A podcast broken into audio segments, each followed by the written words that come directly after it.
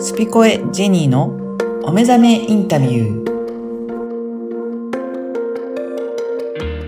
こんにちは、コイラボの岡田です。こんにちは、ジェニーです。ジェニーさん、今回もよろしくお願いします。よろしくお願いいたします。はい、2022年1回目の発信ですが、もう、あの、年が明けてから1週間ぐらい経ってる状態なんですけど、ジェニーさん、いかがですかね、はいそうですね、また始まってしまいました。1年は間いって感じで。ねねあの、この月っていうのは、うん。何かこう、目標とかを、うん。ね、立てるっていうので、ワクワクそうですね。で、ね、あの、ちっちゃい時書き留めとかしてはい。ましやたよね。ってましたね。はい。はい。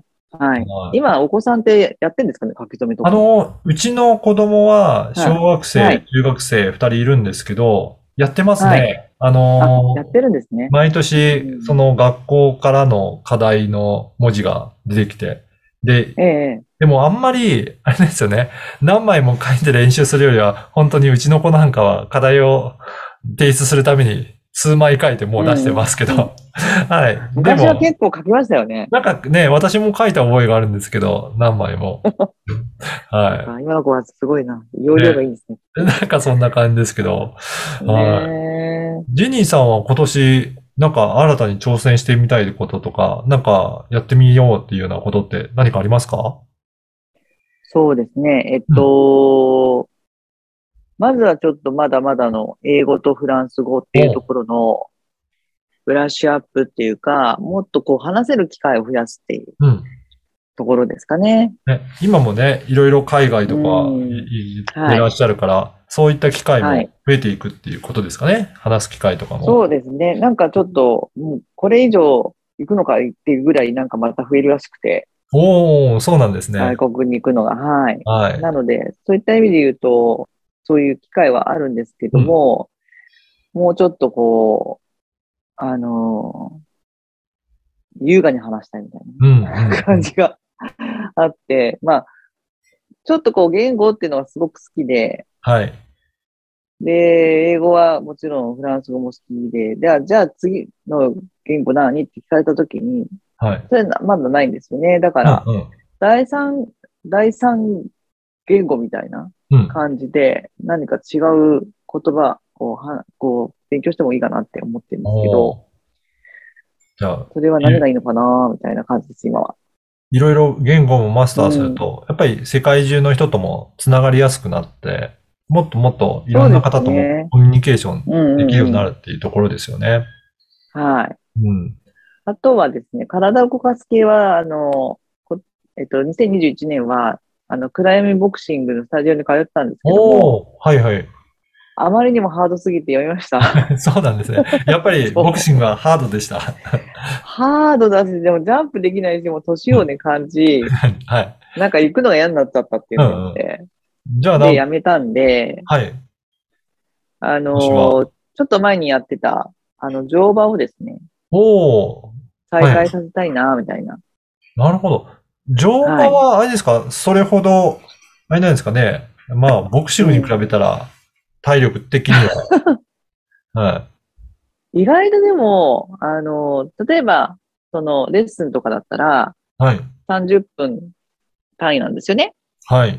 だからそれぐらい、使ってますよ、あの体力は。ねあのー馬に乗って、こう、パカパカやるにも、こう、上体の、こう、筋肉とか、まあ、足とかでもそうだけど、しっかり、ピシッとしっかり姿勢も、はい。とか、あね、足も固めたりとかっていうのはあるそんうですかそうね。そうそうそうう。んうんうんまだその程度なんですけども、なんかね、海外に行って、こう、海岸を走るとか、いやあの、ー走れないな。えっと、歩く。あれ いや、でも素敵ですよね。そういったし ね。ことができるようになるとう。んうんううん。ん。なので、まあ、ちょっとね、動物好きなので、はい。その動物に触れ合うっていうことで言うと、馬とか、まあ、うち犬がいるから、犬との散歩っていうのもちょっと、もうちょっとこう、自然あふれるところに車で行ったりとかするっていう機会を増やしたいなっうてん。いう、バランスですよね。はい。そういうの取りたいと思思いますし、車も欲しいから、うんうんまあ、とにかくなんか、走るの好きみたいで、私。あの、えランニング、ランニングは好きじゃないんですけど、ーい移動するっていうことですかね。えそうそうそう、移動する。うん。電車も好きですし、バスも好きなんですよ。おー。景色が。はい。だから地下鉄はあんまりね、いないから、うんあ、の、景色っていう意味で言うと、うん。なんですけど、まあ、そういうのが好きですね。そうなんですね。じゃあもう本当に世界中を飛び回りながら、いろんなところの景色も見ていって、そこでも見てね、いねろんな手段で移動できると本そ当うですね。いいですうね。んうんうんねまあ、そういうのをやりな、やりて、やって、あといっぱい本読んでみたいな。うんうん。知識も得て、そうですそうですね。ね。なんか、その、なんかこう、この年になってからだと思うんですけど、はい。その音楽とか、え絵とかね、うん。こう芸術っていう風にトップになっているものもものも、こう極めてこう一つのものにこう集中して見ていくと、うんス。トーリーがあったりするじゃないですか。はい。そこはそういうのにちょっとこう、しばらく時間を費やして、あの、感性っていうのをこうどう感じていくのかなっていうのもやってみたいかなってうん。思いますけど、岡田さんどうですかそうですね。私も、やっぱり、あの、いろいろ新しいことはチャレンジしたいなと思うんですけど、私自身は、そうですね、えーっと、まあ、仕事面で言うと、もっといろんな人はいと本当にお会いして、いろんな人の話を聞いてもみたいなっていうのもありますし、プライベートとかで言うと、やっぱり今、本当にコロナになってから運動量が減ってるので、もっとはい運動は、あの、いろいろしっかりやっていきたいなと思っていて、うん、うん。今はですね、私はええ週1回ぐらいテニスをやってるんですよ。テニスっぽい。あ、そうですね。 はい。やってるので、これもうちょっと回数を増やしながら、もっと体力をつけていって楽しめたらなっていうふうに思ってまうす。ん。うん。そうですか。いはいですよね。テニスもね、あの、汗かく。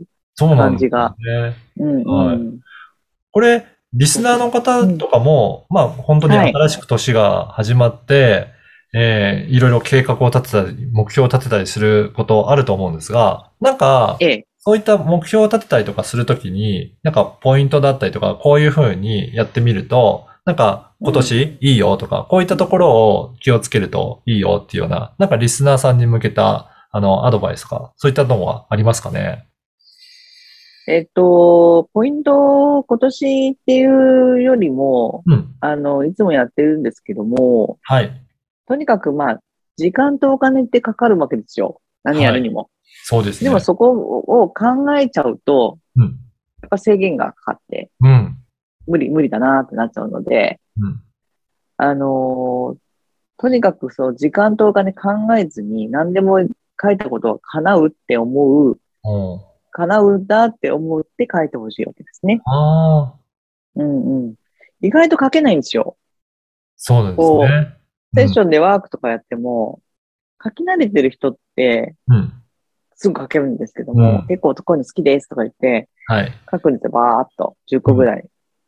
だけど書けない人って本当に2個ぐらいで終わっちゃったりとかするので、ああ、多分そこはお金がかかるなとか、うん。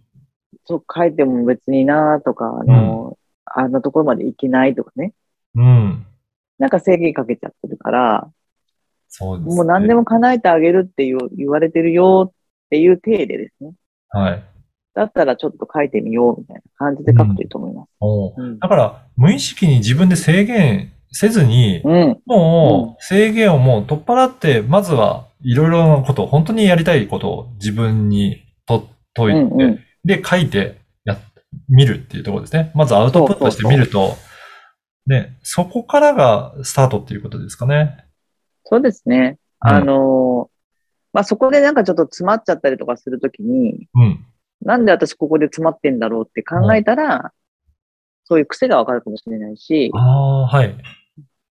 なんかそこも、まあ、その発見としては、あの、収穫なんですけどね。うん。そっかそっか。うん例えばうんう、んあれですよね。お金がかかるから、なんか制限してたら、なんかそのあたりに引っかかるものを持ってるってい。そうそううそうそう。そこそをうそうそう。見つけられるっていうことなんですうね。んうんうん。あそーうなんですよ、きっと。はただ面白いのがですね、こういうワークをい。うん2人以上でやると、じゃあ、いいよ、お互い見せ合いっこしてくださいなんてやるじゃないですか。そうすると、意外と、あの、相手が、うん。あの、すごいこと書いてたりとかすると、うん。あ、そんなのも書いていいんだみたいな、ああ。